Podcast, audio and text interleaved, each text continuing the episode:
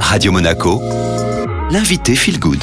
Très bon début de semaine sur Radio Monaco Feel Good. C'est parti pour My Positive Impact, le rendez-vous dédié à l'écologie. Aujourd'hui, on est avec Bénédicte Tesson.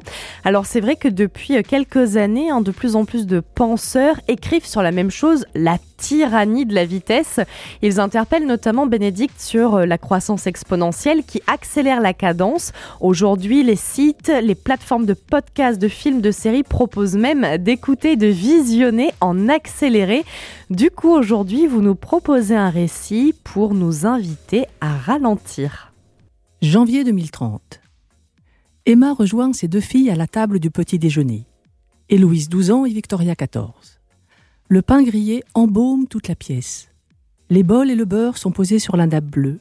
Héloïse et Victoria, les yeux rivés sur la table, sont en pleine conversation. Regarde la mode de beurre, Héloïse. On dirait une dune de sable. Ah oui, et puis regarde, la mer va monter et va la recouvrir complètement, et les petits bateaux vont se mettre à flotter. Devant leurs yeux, la table devient un paysage vivant.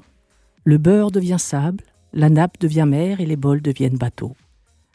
Emma se tait et sourit tendrement en regardant ses filles. Elle se souvient comment ces moments suspendus sont devenus quotidiens.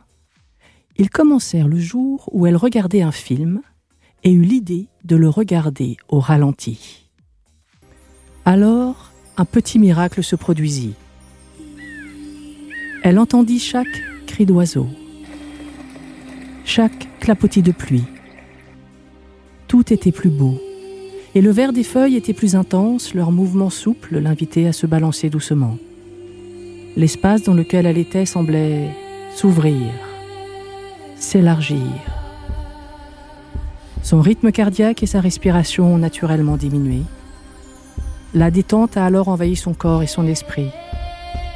Elle vivait un instant suspendu d'une folle intensité. Alors, elle prit l'habitude quelques minutes par jour de contempler ce qui l'entourait. Au fil du temps, ces objets du quotidien, son environnement se réinventait tous les jours. Plus besoin de remplacer, d'acheter plus et surcharger son intérieur. Emma a diminué sa consommation de tout, tout en augmentant des instants de plaisir et de bien-être. Sa famille l'a copié, ses amis, ses voisins. On peut se demander parfois s'il est raisonnable de ralentir, mais finalement, est-il raisonnable de ne pas le faire?